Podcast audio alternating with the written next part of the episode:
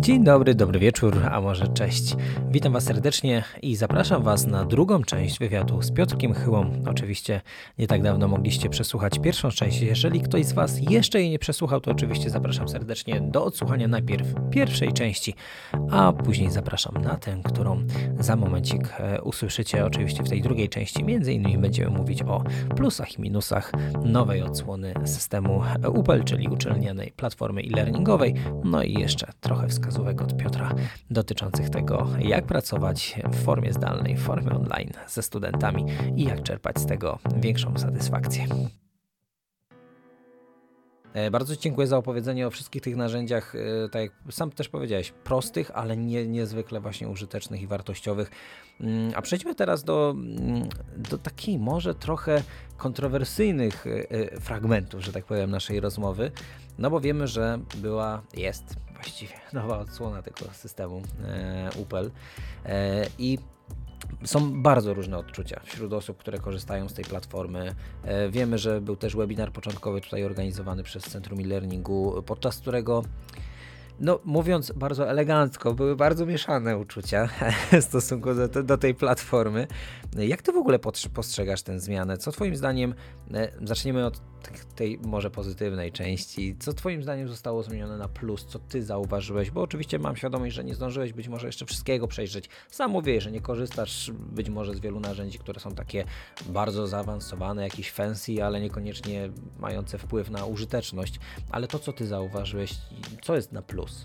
Myślę, że przede wszystkim to szata graficzna, tak? Jak włączymy y, nowego Upela, czyli Moodla w wersji 4.0, no to rzeczywiście ten wygląd, y, no to już jest tak krok dalej, zdecydowanie. E, ja przyznam się, mogę to powiedzieć, myślę otwarcie, ja jestem mm, wrogiem takich zmian. Nie, nie, lubię, jak coś zmienia szatę graficzną, że elementy te, które były z lewej strony, teraz są u góry, albo z prawej, albo na dole. Ja mam zawsze taki problem, jak na przykład zmienia się strona w banku. To tam jest taki guziczek, że zaloguj się do starej wersji i ja go używam, dopóki on tam jest. I tak jak pojawiła się wersja 4.0, to tak, mam świadomość tego, co powiedziałem przed chwilą. Bardzo dobrze, że nie było takiej możliwości. Myślę, że mm, jakby nowa odsłona mm, jest na tyle też myślę atrakcyjna i rzeczywiście, no może będę się powtarzać, ale no to jest taki Moodle z XXI wieku. To jest rzeczywiście taki krok dalej. Ja przyznam szczerze, że pierwsze 40 minut to było kompletne zagubienie patrzyłem i pomyślałem sobie, 6 lat pracuję na Moodlu, nic teraz nie wiem. Nie wiem, gdzie co jest. Tu coś jest, tam coś jest, tu było, tu nie ma, tu się zmieniło. I powiem szczerze, że pierwsze 40 minut to, była, e, to był taki dość mocny szok ale potem e, myślę, że właśnie z jakimś tam biegiem czasu, gdzieś tam e, uzupełniania, czy sprawdzania, czy wszystkie te moje rzeczy, których używam, są dobrze podpięte, czy są w tym miejscu, w którym powinny być, dochodzę do wniosku, że to zmiana zdecydowanie na lepsze. I myślę, że teraz nie wyobrażam sobie, że w gruncie rzeczy przez 6 lat mogliśmy pracować w starszym systemie, który no, wizualnie zdecydowanie był no taki ubogi, tak chyba mogę powiedzieć. Chociaż ja do niego przywykłem, bo tak jak mówię, no 6 lat pracowałem na nim, więc dla mnie po 6 latach zmiana wszystkiego była, e, była też rzuceniem na głęboką wodę, ale cieszę się, że, że nie ma guziku e, zagluj się do poprzedniego wyglądu, bo pewnie to bym robił i to nie do końca o to chodzi. E, więc polecam, jeśli ktoś ma jeszcze tak jak ja, te mieszane uczucia, że tak nie bardzo, to na spokojnie obejrzyjcie sobie nagranie tego pierwszego webinaru o tych zmianach i dajcie sobie chwilę czasu. Tak jak powiedziałem, ja nie przepadam za zmianami. Dla mnie to też był moment e, takiego patrzenia i w gruncie rzeczy e, totalnego zagubienia, gdzie co jest. Teraz tak naprawdę te wszystkie menu, które tam są, te miejsca, w których to jest, zdecydowanie ułatwia mi życie. Jest to dla mnie teraz tak naprawdę prostsze e, w tym wszystkim, w całej tej obsłudze. E, dajcie sobie chwilę. Mam wrażenie, że to, co mówisz, to to właśnie e, jakby takie porównanie, bo do czego dążę? Ta zmiana i tak musiała nastąpić. I tak jak nawet u nas tutaj w Centrum e-Learningu nasi informatycy mówili, wiem, że podczas tego webinaru pojawiły się takie informacje, a czemu tak późno dostaliśmy informację? No ta informacja była już w czerwcu, że ta aktualizacja rzeczywiście będzie i, i nie mogliśmy jej uniknąć. Ona musiała się kiedyś wydarzyć. Jeżeli by się nie wydarzyła teraz, to musiałaby się wydarzyć rok później z jeszcze większymi zmianami, czyli byłby jeszcze większy ten szok, o którym mówiłeś i to trochę mi się kojarzy, jak były kiedyś takie filmy, gdzie ktoś jest w czasach teraźniejszych i cofa się tam do XV wieku na przykład, albo w drugą stronę, ktoś ze średniowiecza wskakuje w nasze czasy. No to to jest niebywały szok, do którego po chwili gdzieś tam się przyzwyczaja i oswaja i to samo co ty miałeś, a faktycznie no, ta, ta nowa odsłona graficzna jest y, przyjemna. Ja wprawdzie nie miałem jakichś tam super doświadczeń z, z platformą e-learningową Znamią, bo, bo nawet podpowiadałem jak z niej korzystać, y, ale nie miałem takiego przyzwyczajenia jak ty przez te 5 lat, mm, ale ja też odniosłem takie wrażenie, że ona jest dużo wygodniejsza, bo są te kafelki, które można sobie łatwiej przestawiać, przesuwać i jest to rzeczywiście ułatwienie i ja tutaj jakby to potwierdzam. No dobra, to teraz e, wrzućmy troszkę, troszkę żółci, e, no bo powiedzieliśmy o tym, co jest na plus, powiedziałeś o tej szacie, szacie graficznej z XXI wieku. No i wiadomo, to co powiedziałeś, to był szok. System wymagał tej aktualizacji, wymaga teraz od osób korzystających tego, żeby właśnie powoli się przyzwyczaić. Tobie zajęło to, no, te, nazwijmy to 40 minut, chociaż domyślam się, że trochę więcej pewnie. Tak, tylko tak, tak, tak, tak, właśnie, właśnie tak. E, więc wiadomo, generuje to dodatkowe trudności.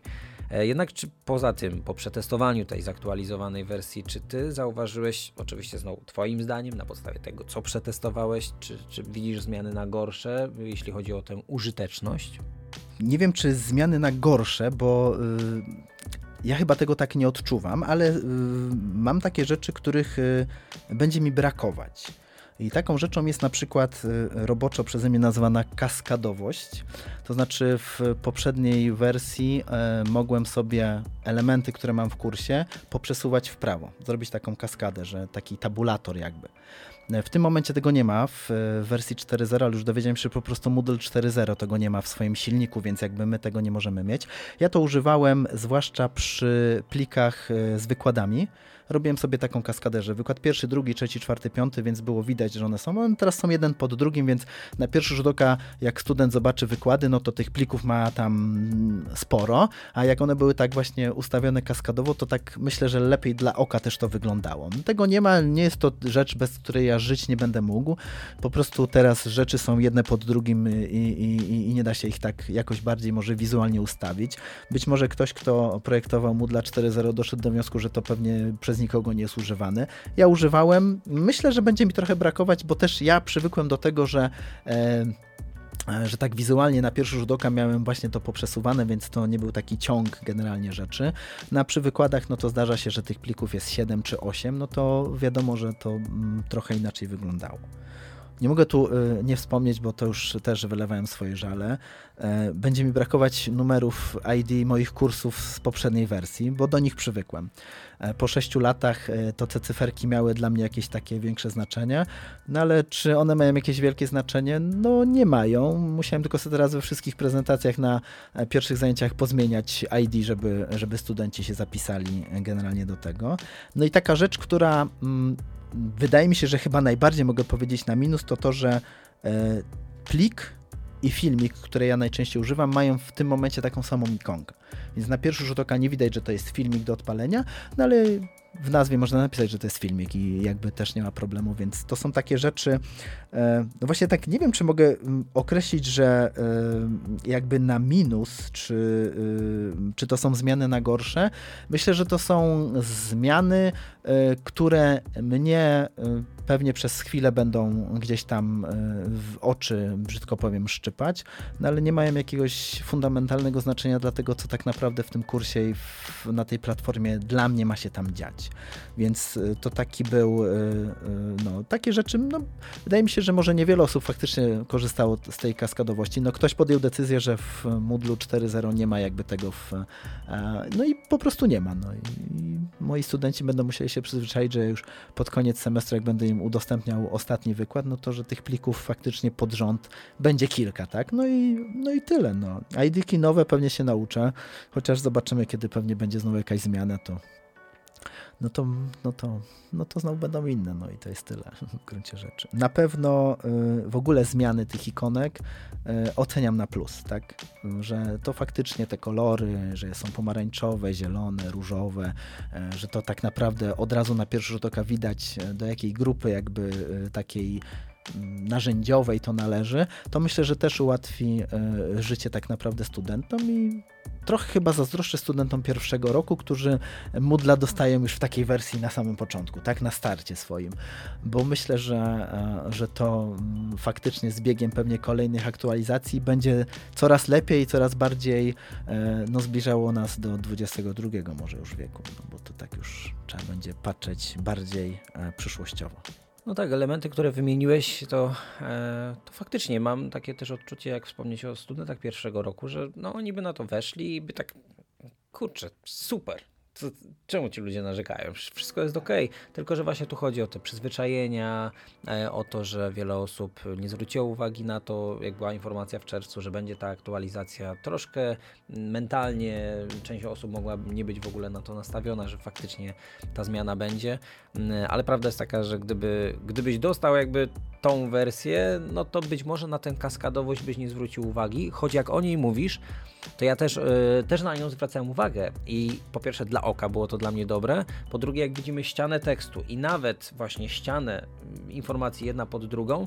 to to zniechęca a ta kaskadowość zachęca do tego, bo nawet nasz mózg, y, wiemy, że nawet są też badania właśnie jak czytamy stronę internetową, zawsze patrzymy sobie od góry, od lewej do prawej, więc nawet ta kaskadowość sprawia, że mamy ochotę kliknąć ten pierwszy, zaliczony, o, to przeskakuje na kolejny schodek, czyli zbliżam się do pewnego celu, a tutaj nie widać tych schodków, więc, więc ja absolutnie tutaj się z Tobą zgadzam, bo ja wiem, nawet myśląc o tym, że to by mnie zachęcało do pracy po prostu, a, no, a tego nie ma. No ale tak mówisz, no to są takie niuanse, do których no, mam nadzieję, że do tych cyferek też się szybko, szybko nowych przyzwyczaisz. E, myślę, że właśnie mogę powiedzieć in minus, ale to nie jest taki minus, który e, spowoduje, e, nie wiem, jakieś trudności mojej dalszej pracy z uczelnianą platformą e-learningową. A być może ktoś faktycznie dojdzie do wniosku, żeby kolejna wersja Moodla jednak kaskadowość powróciła. No i ja sobie wtedy znowu to poustawiam tak jak w gruncie rzeczy, tak jak mówisz. No, tak dla oka, wizualnie, dla mnie było to lepsze, tak? Ładniej to wyglądało, faktycznie nie było pięciu plików pod rząd, jeden po drugim, tylko jak one były tak właśnie poprzesuwane tym tabulatorem, czy jakkolwiek to tam było zdefiniowane, e, to po prostu było lepiej. Ale tak jak mówię, no to są, myślę, że takie rzeczy, które wymieni, te rzeczy, które wymieniłem, to no to no, to taka strata. O, myślę, że mogę powiedzieć, że to jest taka trochę strata, ale jak to się mówi, mała strata, krótki żal, więc no po prostu, no.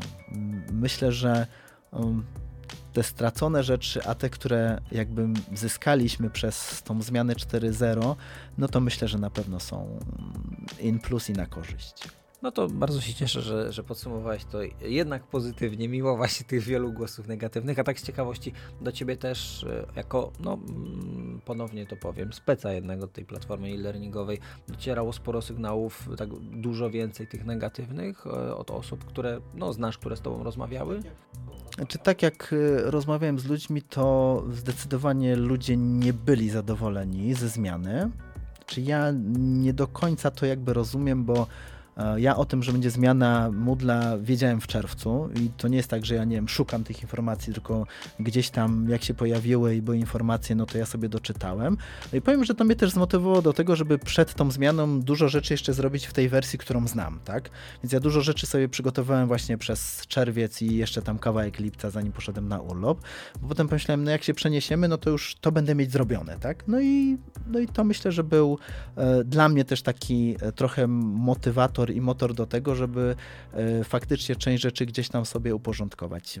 Myślę, że mm, to jest tak, jak powiedziałem z tym bankiem. No, trzeba dać sobie chwilę i myślę, że e, jak ludzie trochę ochłoną i i popatrzą na to mm, trochę z takiej perspektywy może czasowej rzeczywiście, to myślę, że jednakowoż dojdą do wniosku, że, że to zmiana in plus, no bo, no bo tamta już e, brzydko powiem, trąciła myszką, no i to już tak naprawdę, no, no wizualnie teraz to Myślę, że też, e, zwłaszcza dla tych, którzy teraz przychodzą, tak jak ja mam zajęcia ze studentami pierwszego roku, no to myślę, że nawet taka szata graficzna Upela będzie e, taka mm, trochę z ich świata już, tak? Że to będzie coś, co ich też zachęci, że to jest coś, co jest nowoczesne, to jest coś, co, e, co będą, myślę, chętnie oglądać, logować się i, no i tak naprawdę się uczyć, no bo to w gruncie rzeczy mm, myślę, że nie do końca nie mają świadomość, że to jest jednakowoż uczelnia na platformie e-learningowa, która służy do uczenia się, przynajmniej tak ja ją traktuję. I ja ją tak wykorzystuję na pewno w, większym stopniu, a z drugiej strony no to, no to też ta komunikacja, tak. Ja, ja lubię maile od studentów, bo to też jest jakaś forma generalnie kontaktu, ale wiem, że czasem jest mi łatwiej napisać taką wiadomość tam gdzieś w kursie, więc, e, więc to też jest takie pole, które, e, które rzeczywiście E, myślę, daje kolejne jakieś możliwości, inne perspektywy. Więc mam nadzieję, że ci wszyscy, którzy e, teraz trochę biadolą nad zmianą 4.0, to, to po, po krótkiej chwili i jakimś takim nowym oswojeniu się i i zrobieniu tego wszystkiego, co trzeba sobie tam zrobić, żeby poprzenosić te kursy, e, to myślę, że, że też ocenią zmiany pozytywnie mimo wszystko. No bo tak jak mówisz, no, zawsze głosy są na tak i na nie. Ja sporo tych głosów na nie gdzieś tam usłyszałem, ale to też nie jest tak, że wszyscy tylko narzekają. Myślę, że jest też grono osób, które, e, no tak jak powiedziałeś, no, zmiana była konieczna i jakby można było ją jeszcze odwlekać w czasie, ale to mogłoby spowodować w gruncie rzeczy jeszcze gorsze, e, jeszcze gorszy tak naprawdę odbiór, no bo tych zmian byłoby więcej, więc e, jeszcze raz apel teraz do prowadzących, dajcie sobie chwilę, i tak naprawdę docencie to, że nie ma guzika, żeby zalogować się do tej starej wersji i po prostu pogrzebcie sobie w tej nowej. Ja, tak jak powiedziałem, mm, z doświadczenia mogę Wam powiedzieć, że to jest krótka chwila e, i rzeczywiście e, docenicie, mm, że Moodle, nasz Moodle na, na Upelu jest w XXI wieku.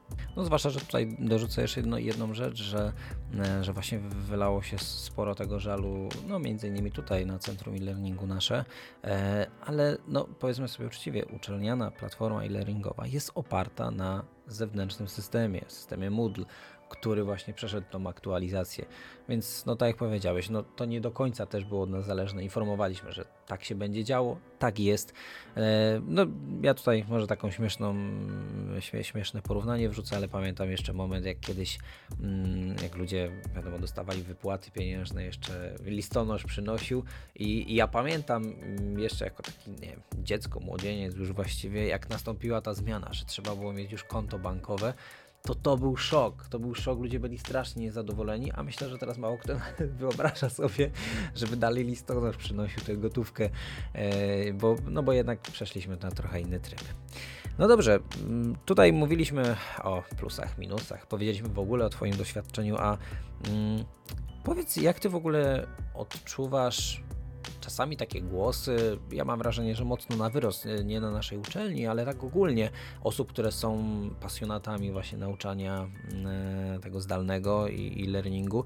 Niektórzy mówią, o, ten dzisiejszy świat to już to już trzeba iść do przodu, to już wszystko powinno być online, internetowo i mamy świadomość, że to nauczanie zdalne gdzieś tam okresowo może do nas wracać, chociażby ze względów yy, właśnie tego, że no będą pewnie też okresy takie pandemiczne. Nie wiemy oczywiście, jak to będzie traktowane, już, już wiemy, że sama, sama ta no, niedawno znana nam choroba e, już ponoć jest spisana jako, no, jako grypa, z którą po prostu będziemy mieli do czynienia okresowo, więc okresowo też mogą być te, te momenty nauczania zdalnego. Ale czy ty myślisz, że faktycznie, tak jak niektórzy tak prognozują, ten, ten świat przyszłości, czy nauczanie zdalne może e, w pewnym momencie totalnie wyprzeć stacjonarne? Czy, czy ty, jako osoba, która jest jakby na pograniczu tych dwóch światów, jak, jak, ty, jak ty myślisz? Oczywiście można by tu powiedzieć, o, tak samo jak było kiedyś z tą bankowością, że przynosił listonosz pieniądze, to ktoś mógł powiedzieć, a to, to, to na pewno zawsze będzie ten listonosz mógł przynosić, y, głównie to będzie, a jak ktoś będzie chciał, to może sobie tam mieć konto w banku. No w tym momencie widzimy, że jednak to poszło w kierunku tych kont bankowych. Jak myślisz, jak tutaj będzie? Czy myślę, że mm, ten czas pandemiczny pokazał, że mm, jest taka opcja, Myślę, że nikt nie zdawał sobie sprawy, że będziemy mogli nauczać ja w swoim domu, a studenci gdzieś tam nie wiadomo gdzie w gruncie rzeczy, bo to nie ma znaczenia, muszą mieć e, tylko dostęp do internetu, żeby się ze mną spotkać synchronicznie w virtual class. E, ja uważam, że część rzeczy mogłaby być e, całkowicie prowadzona zdalnie. I tu na przykład e, wykład, tak? Mm, ja myślę, że mogę powiedzieć, takie mam, e, nie prowadziłem statystyk tak zupełnie, ale miałem na pewno więcej studentów na wykładzie, który odbywał się w czasach pandemicznych, niż mam w sali. E, ja akurat w czasie pandemicznym e, e, miałem także wykład, moje wykłady startowały o 8 rano, to był środa, czwartek i piątek jako dni i zdecydowanie miałem więcej ludzi przed tymi monitorami mm, niż czasem mam w sali wykładowej. No i to oczywiście ktoś powie, no włączyli ci się i robili sobie jakieś inne rzeczy. Tego nie wiem. Być może część tak. Myślę, że część jednakowoż próbowała siedzieć i, i mimo wszystko czegoś się nauczyć. Myślę, że część ćwiczeń audytoryjnych też dałoby radę przenieść, e, nazwijmy to, w ten wirtualny świat. E, myślę, że to jest kwestia tylko przygotowania materiałów i podejścia do tego, że e, no to teraz student X przejmuje myszkę swoją i rozwiązuje na whiteboardzie zadanie, tak? I ja też tak robiłem, żeby trochę ich do tego zmusić, żeby coś tam, znaczy w którymś momencie to też stwierdziłem, że jak student któryś coś robi, to przynajmniej wiem, że on tam jest, tak? bo mimo wszystko to, że widzi się listę zalogowanych studentów, to też generalnie jest ciężko. Ja, ponieważ nie było za dużo czasu na jakieś wielkie zmiany, no to ja na wykładzie starałem się ich uruchomić jakimiś ankietami, tak, żeby zadawać pytania, nawet do tego, co było przed chwilą, więc e, czasem jak nikt nie klikał, no to stwierdziłem, to może rzeczywiście tam nikogo nie ma. Potem mi studenci pisali na czacie, że, że oni tu są, tylko oni nie znają odpowiedzi na to pytanie, które zadałem. No więc mówię, no to googlać macie jakby okienko obok, no więc oni potem chwilę potrzebowali, żeby się wygooglać, jakieś odpowiedzi znajdowali. Mnie ten czas pandemiczny pokazał, że ten kontakt, którego gdzieś tam nam brakowało, może w jakiejś części być zastąpiony tymi zajęciami, które dzieją się w tej samej chwili, tylko ja siedzę w swoim pokoju albo w swojej sypialni, a student jest, nie wiem, w akademiku albo wrócił w jakiś do, do rodzinnego domu i nie ma to znaczenia. E, ja zawsze lubiłem, bo potem Click Meeting przysyłał e, takie mm, jakieś, e, jak to się nazywało? E, takie podsumowanie generalnie danego kursu i tam potem były rozmieszczenia na mapie, gdzie są studenci. Na przykład dla mnie było zaskoczeniem, że e, część studentów jest ze mną na wykładzie, a siedzi sobie w Warszawie albo w Gdańsku, albo w Zakopanem, albo we Wrocławiu. I tak sobie pomyślałem, nie ma to znaczenia, gdzie jesteśmy. Ważne jest, że to jest ósma rano tego samego czasu, tak, i zaczynamy zajęcia mm, i generalnie da się to zrobić. Zdaję sobie sprawę, że e, to, co powiedziałem, może być dla kogoś mm, nie do przyjęcia, tak, też mam takie wrażenie, że części rzeczy nie da się zastąpić, tak? Że część rzeczy musi odbywać się stacjonarnie. Ja nie miałem takiej możliwości, e, przynajmniej przez ten pierwszy e, tak zwany nasz lockdown, no ale wtedy wymyśliłem inne zadanie dla studentów. Oni mieli przeszukać internet. Oni mieli znaleźć filmik o tłoczeniu, oni mieli znaleźć filmik o prasie hydraulicznej, oni mieli znaleźć filmik, bo dzięki temu wiedziałem, że oni coś poszukają i coś zobaczą. No i filmik jest super. E, do tej pory mam linki gdzieś tam zapisane studentów, którzy to znaleźli, bo mnie ułatwili życie. No bo jak 100 studentów szuka trzech filmików, no to ja im powiedziałem, że zasada jest taka, że nie klikamy pierwszego po wpisaniu Google'a, tylko trzeba filmik obejrzeć i potem mi coś o nim napisać, że tam wybrałem go dlatego, że, no bo to wtedy też miałem świadomość, że oni ten filmik gdzieś tam obejrzeli.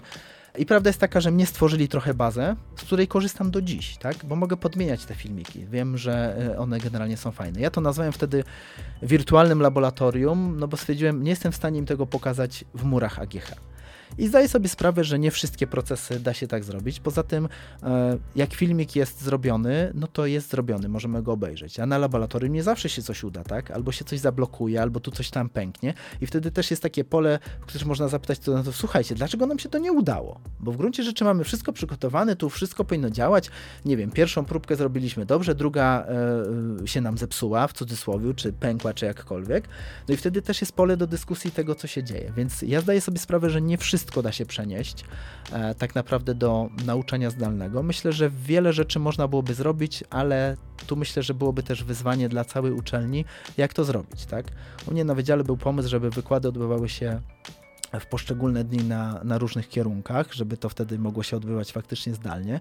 No ale ja na przykład prowadzę wykłady na trzech kierunkach, więc dla mnie to było przyblokowanie wtedy w gruncie rzeczy wszystkich tych dni, no bo e, wtedy nie byłbym w stanie e, pojawić się fizycznie w gruncie rzeczy na uczelni. Znaczy musiałbym przyjechać tutaj, poprowadzić o 8 rano wykład ze swojego pokoju i pójść potem gdzieś tam na, na kolejne zajęcia i pewnie też dałoby się to zrobić. E, ja mam teraz taki przedmiot, tak jak już wspomniałem, prowadzę go drugi rok na studiach stacjonarnych. To są ćwiczenia audytoryjne.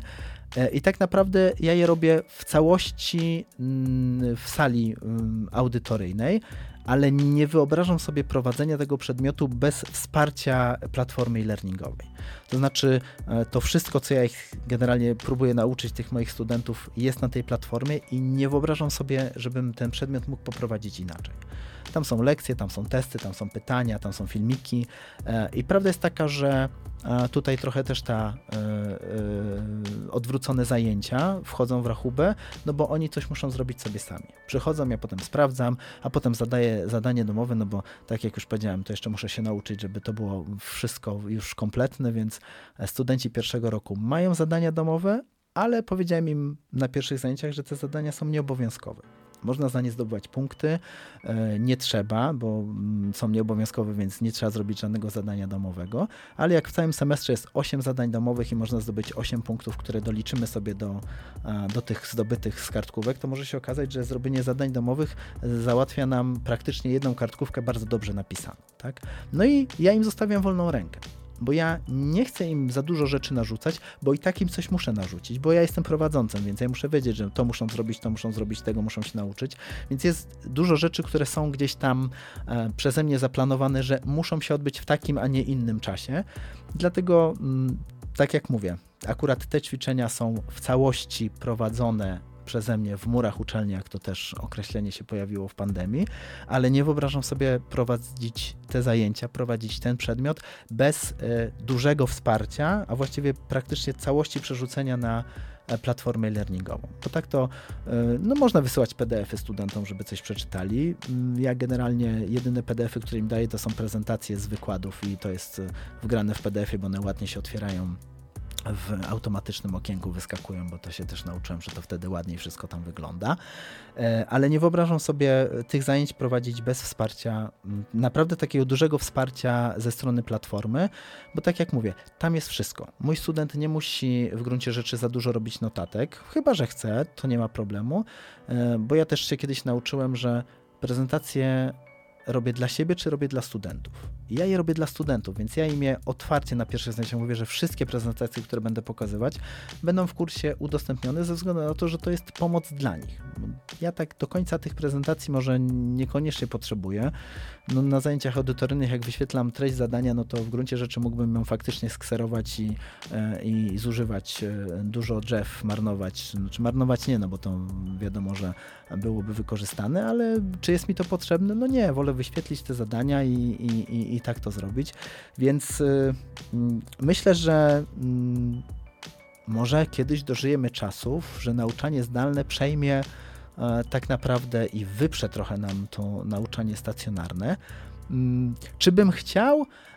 Myślę, że tak jak powiedziałem, gdyby te wykłady i część tych rzeczy, które mogą się odbyć e, gdzieś tam zdalnie, byłaby możliwością, to myślę, że ja bym chciał skorzystać.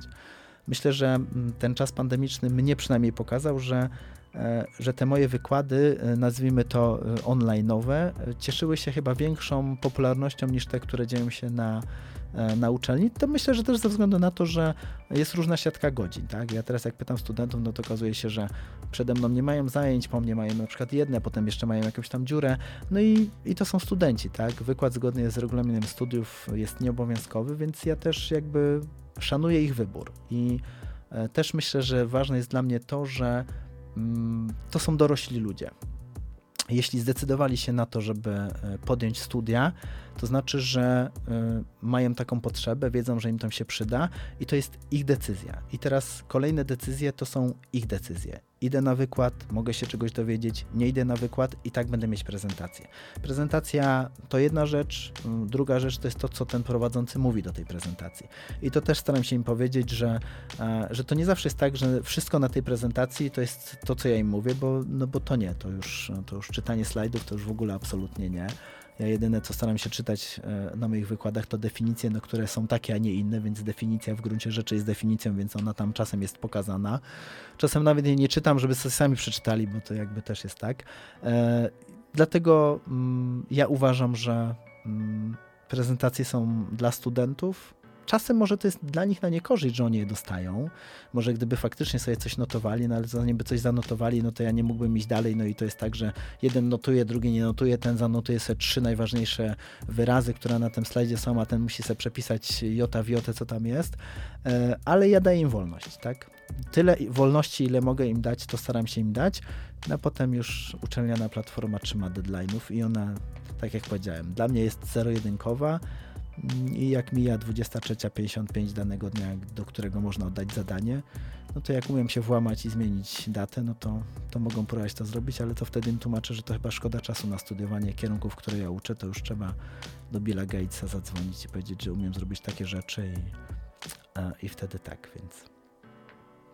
Więc myślę, że mogą przyjść takie czasy, które znowu po raz kolejny gdzieś tam nas zaskoczą i okaże się, że, e, że to nauczanie zdalne będzie o tyle już e, nie wiem, czy mogę powiedzieć w dużym cudzysłowie lepsze, no bo w tym momencie, czy gdybym ja chciał zrobić jakiś kurs, nie wiem, z jakiejś uczelni ze Stanów Zjednoczonych czy z Wielkiej Brytanii, no to najlepiej mi go zrobić w taki sposób, tak, że tam są jakieś materiały, ja się tam czegoś nauczę, ktoś mi to sprawdzi, nie muszę tam ani wyjechać, ani starać się jakieś wizy i mogę to zrobić, e, no ja cenię sobie tą jednakowoż asynchroniczność, tak, czyli mam chwilę, to mogę to zrobić. Nie mam tej chwili, no jak mnie deadline nie ściga, no to, to odłożę sobie to w czasie i gdzieś tam w gruncie rzeczy zrobię. Czyli właściwie możemy podsumować, że, że to raczej z nami zostanie, być może się będzie rozwijało, ale to zależy e, od miejsca, od materiału. Są rzeczy, których możemy się nauczyć w dowolnym miejscu, w dowolnym czasie, a są rzeczy, no, na które po prostu musimy realnie, stacjonarnie pojechać, żeby ich dotknąć, zobaczyć, e, bo nie wystarczy, tak jak mówisz, obejrzenie filmiku, uczymy się poprzez popełnianie błędów, uczymy się poprzez właśnie zadawanie takich pytań, co tu się w ogóle wydarzyło, jak do tego doszło, a, a oglądając filmiki, czy wynotowując pewne rzeczy, ok, w teorii to znamy, ale jak tego nie dotkniemy, nie poznamy, nie zaboli nas czasami, no to, no to nie jesteśmy w stanie się tego nauczyć. No dobrze, no a tak już na maksa podsumowując to wszystko, to yy, jakie, bo w naszej rozmowie padło bardzo dużo ważnych rzeczy, bardzo dużo takich narzędzi prostych, ale niezwykle użytecznych, ułatwiających życie. Tak czasami właśnie spotkałem się z opiniami, że niektórzy nauczyciele mówili, a po co ja to mam robić i kłopotu sobie tylko tutaj dostarczać. Uczyłem przez 20 lat w ten sposób, tak było dobrze i idę dalej. I ja to też rozumiem. To jest ta, do, ta dobrowolność, o której ty też mówisz, ta wolność jednocześnie. Yy, I to jest absolutnie zrozumiałe. Ale jednak w oparciu o to, co ty mówisz, tam widzimy bardzo dużo też ułatwień dla ciebie. Fakt, musiałeś dużo czasu poświęcić na to wcześniej, stworzyć to, czasami coś trzeba tam poprawić, ale generalnie to ci zaoszczędza dużo czasu. Pewnie tego nie liczyłeś, ale jakby zliczyć to, to pewnie tych, tych e, jakby godzinek tam się troszkę narobiło, takich, które, które zwolniły ci dużo czasu, choćby samo niesprawdzanie kolokwiów. No to dlatego samego na pewno było warto. No ale czy masz takie poczucie, że nawet ci najbardziej sceptyczni e, wobec e-learningu, czy twoim zdaniem jak, jakby dydaktycy jednak powinni mieć którąś tą umiejętność, nazwijmy to roboczo e-learningową, bez której, znaczy no na pewno obejdą się bez tego, nie można powiedzieć, że się nie obejdą, ale można powiedzieć, że tak jak mówiłeś w tym XXI, czy też w przyszłościowo w XXI wieku, jednak powinni tę umiejętność e-learningową właśnie mieć. Czy ja sobie myślę, że mm, dla mnie takim też korzyścią jest to, że kurs jest dostępny 24 na 7, tak? I jak jest student, który po 22 siada, żeby sobie coś zrobić, no to taki ma nie wiem, tryb funkcjonowania, tak? Nie wiem, po południu woli se pójść na basen, pojeździć na rowerze albo spotkać się z jakąś resztą swoich znajomych. Albo może po prostu pracuje. No są osoby, które często, często dydaktycy nie zwracają na to uwagi, mówią, a studenci leniwi i tak dalej, a w tym momencie e, nawet ja porównuję do, do siebie, gdzie mówię, no ja jestem te, no w tym momencie, ile to już będzie, no 13 lat po studiach, ale w moich czasach, no to mało osób pracowało. Ja byłem jedną z tych niewielu, która, e, która chciała gdzieś tam sobie dorobić. No, akurat miałem ten atut, że nie musiałem koniecznie, ale chciałem, żeby się czegoś więcej nauczyć, żeby zdobyć to doświadczenie, a w tym momencie ogrom studentów pracuje, więc oni mogą pracować, iść na zajęcia, później idą powiedzmy e, pracować czy do restauracji, czy do jakiegokolwiek innego miejsca e, i mają ten czas faktycznie i jeszcze za to ich trzeba podziwiać, że mają siłę i chęci, żeby siąść o tej 22, 23 czy nawet o północy, żeby z czymś się zapoznać. Tak, dlatego ja uważam, że to jest taki atut, że mm, no tutaj wspomnę jeszcze tą synchroniczność i asynchroniczność, tak? No ja staram się to robić tak, żeby e, no tak jak powiedziałem, te deadlines muszą być, bo to jakby mnie się potem jakiś tam cykl zamyka i jak mamy już kolejne zajęcia, na których ja się już z nimi spotykam w sali, bo to też tak się dzieje, że najpierw sobie pracują w e-learningu, a potem się spotykamy i dyskutujemy w gruncie rzeczy, co tam się podziało w tych zadaniach. Ja wtedy jestem już na takim etapie, że jak mam na przykład sześć grup ćwiczeniowych, to już wiem, że ze wszystkich grup mam wszystkie wyniki, więc już wiemy, że tej grupie nie poszło to zadanie, no to o nim sobie więcej powiemy, te są mniej więcej na tym samym poziomie, to w gruncie rzeczy dobrze napisane, no to tu nie ma co jakby się na tym skupiać.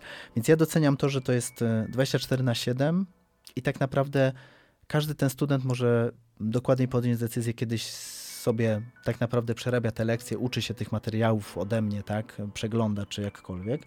E, bo myślę, że tak, myślę, że nie zwracamy też na to uwagi, że e, może być grupa studentów, którzy muszą pracować, tak. Ja na przykład y, od urodzenia mieszkam w Krakowie, więc dla mnie jakby studiowanie w Krakowie nie było jakimś e, wielkim kosztem. Ja, ja mieszkałem generalnie z rodzicami, więc nie musiałem niczym iść do pracy. E, chociaż ja od 16 roku życia byłem sędzią piłki siatkowej, więc gdzieś tam jakaś gratyfikacja finansowa też e, mi się zdarzała, no ale to zazwyczaj były weekendy, więc one nie kolidowały mi jakoś tam mocno ze studiami. Ja gdzieś e, próbuję sobie wyobrazić studenta, który bardzo chce studiować, ale na przykład rodziców nie stać na to, żeby on mieszkał w Krakowie, tak? No to akademik y, teraz ponoć już nie jest taką super tanią formą, więc pytanie, jak to tam działa.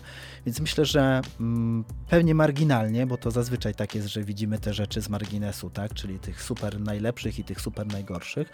Mnie się wydaje, że nawet jeśli to jest marginalnie, to jakby wyobraźmy sobie studenta, który musi popołudniami pracować, tak? Tak jak powiedziałeś, może nie wiem, pracować w restauracji, w jakiejś kawiarni, nie wiem, w sklepie z ciuchami.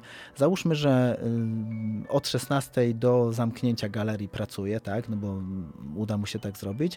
Więc ja potem doceniam. Czasem mnie dziwią te maile 23.30, tak, no ja już dawno śpię, przynajmniej próbuję. Ja mam dwójkę małych dzieci, więc czasem próbuję dopiero. E, I też myślę właśnie sobie o tym, że mm, tak, Możemy powiedzieć, to są studenci studiów stacjonarnych, no to w gruncie rzeczy od poniedziałku do piątku mogą studiować, powinni studiować, tak się zdecydowali.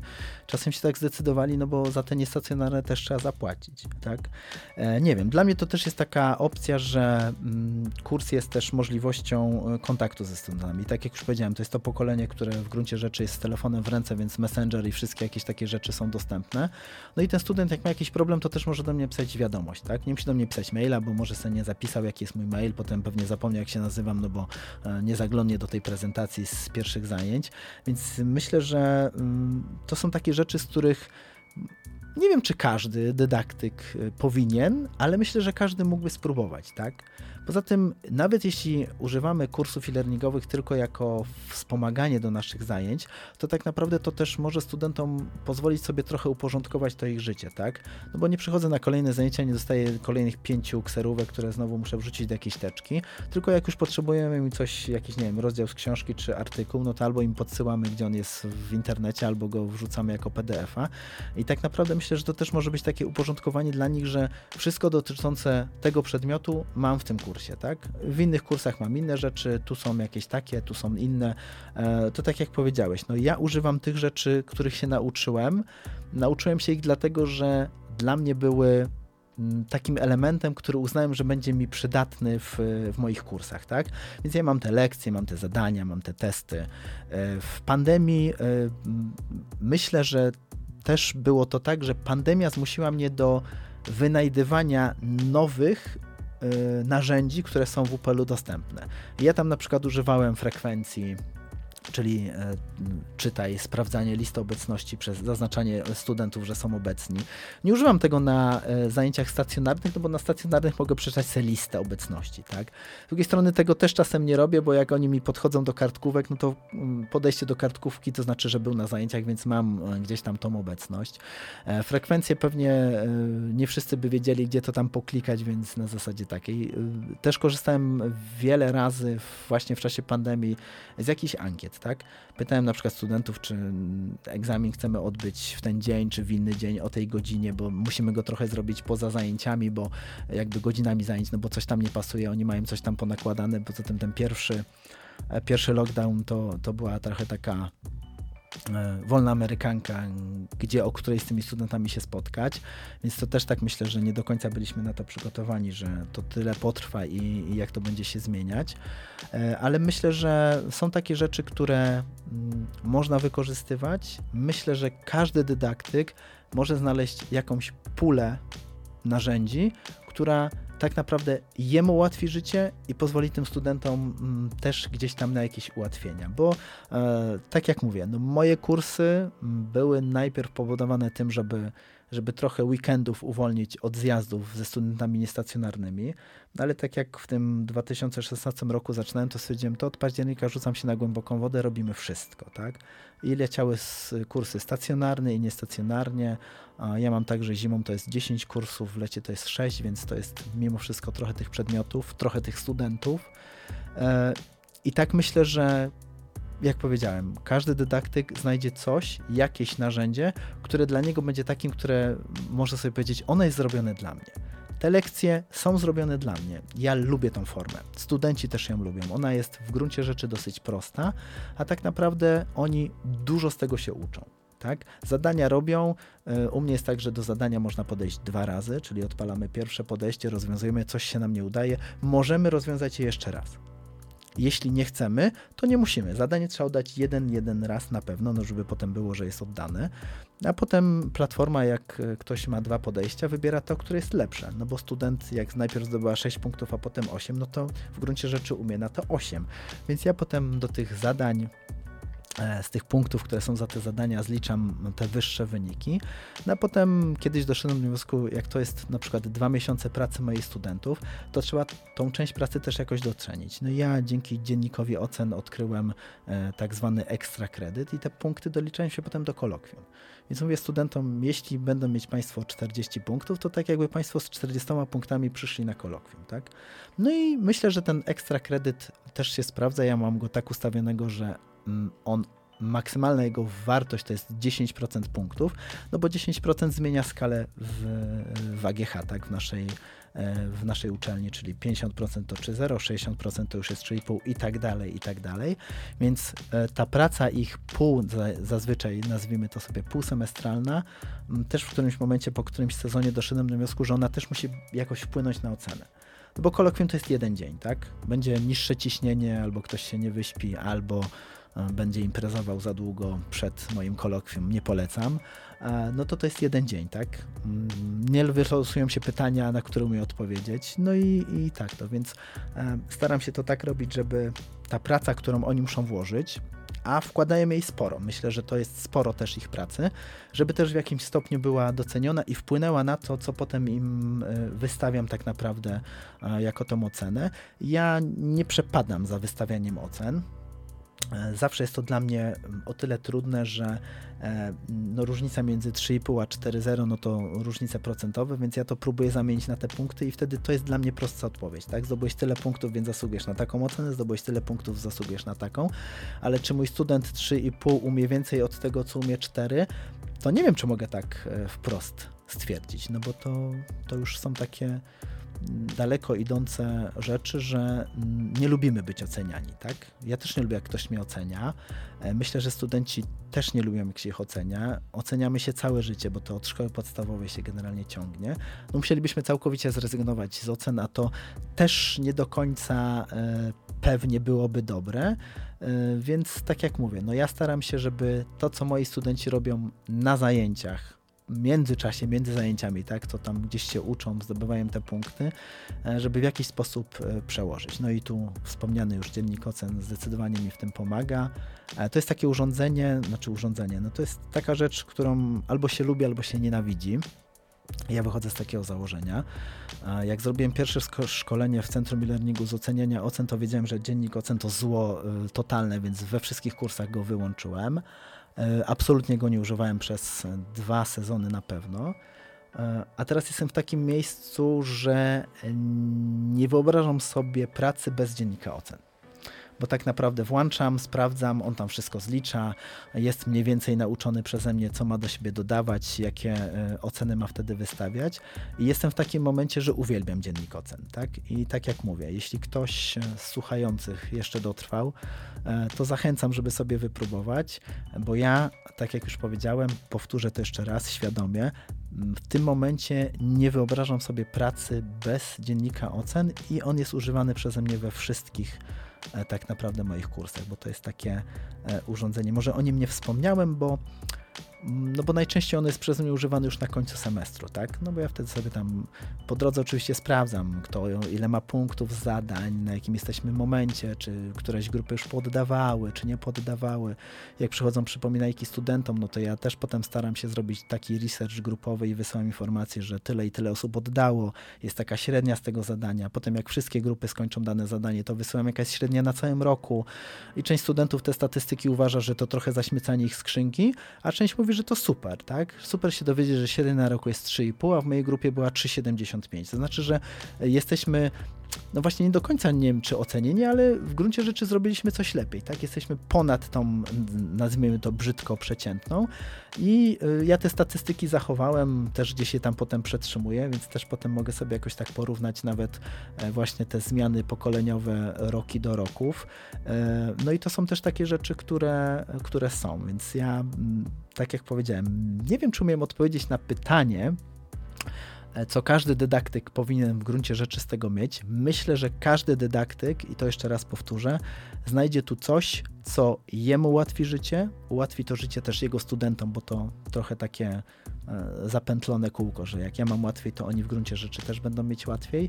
I tak naprawdę tych urządzeń, tak jak tu już padło, jest multum.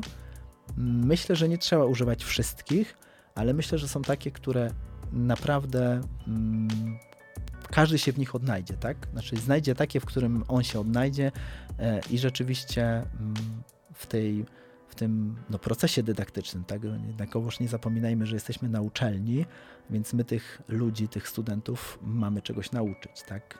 Chcemy wiedzieć, że jak przeszli nasz kurs, to tak naprawdę mogą iść dalej aż, aż do szczęśliwego końca. Piotrku, to tak już totalnie na koniec. Wspomniałeś o tym, że masz dwoje pełno wspaniałych e, małych dzieci. Tak, moje córki wspaniałe, pozdrawiam je serdecznie, kiedyś będą wysłuchiwać. Które, które nie zawsze pozwalają spać, bo próbujesz, mówisz spać. Więc, więc po pierwsze, e, od razu wiedząc to, życzę Ci, żebyś miał jak najwięcej tych możliwości spania, bo na pewno się to przyda. E, po drugie, wspomniałeś, podobnie jak ja, że nie lubisz wystawiać ocen, więc życzę Ci tego, żebyś mógł to robić możliwie najrzadziej i może system będzie to robił za Ciebie, więc troszkę ten ciężar Troszkę zrzucę na niego, tak, tak, tak, tak. To jest też taki zabieg, że ja zrzucam i on potem mi pokazuje, co tam jest, więc potem mówię studentom, że to nie ja, że to już platforma zrobiła. Tak, więc, więc tutaj ta, ta moralność, że tak powiem, będzie, będzie może troszeczkę spokojniejsza. Ale powiedz w ogóle, czego Ci życzyć na ten rok akademicki, bo no, mamy dzisiaj, e, jakby w momencie, w którym to nagrywamy, mamy 18 października. E, wiadomo, że Wy Państwo usłyszycie to troszkę później. Natomiast, e, no właściwie mamy początek roku akademickiego. Czego Ci życzyć na ten cały rok akademicki dodatkowo? Czy to właśnie w pracy na uczelni, czy to może a propos tego snu prywatnie? Myślę, że prywatnie y, życzyłbym sobie, żeby moje dzieci jak najrzadziej chorowały w, w okresie, który się niestety rozpoczyna, y, bo to też pociąga gdzieś tam za sobą jakieś y, inne konsekwencje. My w tym roku mamy taki mm, dość mocno przełomowy rok, bo moja młodsza córka poszła do przedszkola, bo jest już prawie trzylatką. No i moja żona miała możliwość powrotu w gruncie rzeczy do pracy, no więc wiadomo, że jak dzieci chorują, no to któreś z nas będzie musiał się nimi zajmować, no i niestety pewnie częściej będzie to moja żona niż ja. E, a uczelnianie, mm, życzyłbym sobie sukcesów dydaktycznych, tak bardzo szeroko pojętych i takich e, konkretnych. Myślę, że też życzyłbym sobie, żeby było jak najmniej bubli w moich, e, w moich kursach i w moich materiałach, e, nad którymi cały czas pracuję, więc to jest tak, że to jest taki trochę ciąg i, i, i myślę, że tego. No i przede wszystkim z tych sukcesów dydaktycznych to myślę, że życzyłbym sobie, żeby żaden z moich studentów nie był powtórnym bohaterem w kolejnym sezonie mojego mojego przedmiotu, bo, e, bo trzeba się bardzo postarać, naprawdę trzeba się mocno postarać, żebym ja wystawił gdzieś tam enzal na tej ocenie końcowej. E, niestety zdarzają się takie przypadki, jest to nieduży, naprawdę nieduży odsetek, bo tak jak teraz gdzieś tam nawet szukam w głowie, to, e, to chyba z poprzedniego semestru, z jednego przedmiotu, to dwie osoby E, doprowadziły w gruncie rzeczy trochę do takiego stanu, że, że nie mogły pójść dalej. I myślę, że tak, że to właśnie jest to, co, co chciałbym gdzieś tam zachować, że, e, że ci moi studenci czegoś się uczą, coś im z tego zostaje. E, I teraz mam tak fajnie, że jak uczę studentów na pierwszym roku, to potem oni przychodzą do mnie na drugim, na inny przedmiot. I to fajnie zobaczyć tych ludzi, których się uczyło rok wcześniej, bo już e, trochę są okrzepnięci, już są studentami drugiego roku. I myślę, że to fajnie też tak poobserwować, co się zmieniło od tych takich właśnie e, pierwszorocznych studentów, takich trochę zagubionych, nie, nie, nie, bardzo wiedzących, co tu się dzieje, co tu się będzie działo, co on od nas chce, dlaczego aż tyle musimy robić. E, I myślę, że faktycznie na tym drugim roku oni mogą ze względu na to, że mieli ze mną zajęcia na pierwszym roku, tak płynniej wejść w ten e-learning taki, że są asynchroniczne zajęcia. To znaczy, że teraz przez ileś spotkań w gruncie rzeczy się z Państwem ja nie zobaczę, ale muszą Państwo coś się nauczyć i robić jakieś zadania. Piotrku, ogromnie Ci dziękuję za tą rozmowę, za poświęcony czas, że chciałeś się z nami podzielić tymi praktykami. Na początku przedstawiłem Cię tak bardzo oficjalnie, jako adiunkta, wiadomo, Wydziału Inżynierii Mechanicznej i Robotyki AGH, ale myślę, że po tej naszej rozmowie, nie wiem jak Państwo uważacie, ale, ale chciałbym Cię przedstawić na koniec jako osobę niezwykle otwartą na ludzi. Otwartą na ludzi, przede wszystkim otwartą na młodych ludzi, osobę, która szuka optymalizacji, szuka ułatwień i tak jak w filozofii się trochę mówi, że no, już dawno odkryto, że życie generalnie jest cierpieniem, ale jak to jeden z filozofów kiedyś powiedział, że warto sobie oszczędzić tego zbędnego cierpienia i zdecydowanie jesteś osobą, która, która zwłaszcza i sobie, i studentom próbuje uniknąć tego zbędnego cierpienia i, i żeby to studiowanie po prostu było przyjemniejsze. Bo ja tak jak mówię moim studentom, to już przy końcu to już pewnie może niewiele osób dotrwa, bo tak jakoś przydługo Państwa zanudziłem. Ja jestem leniwą osobą.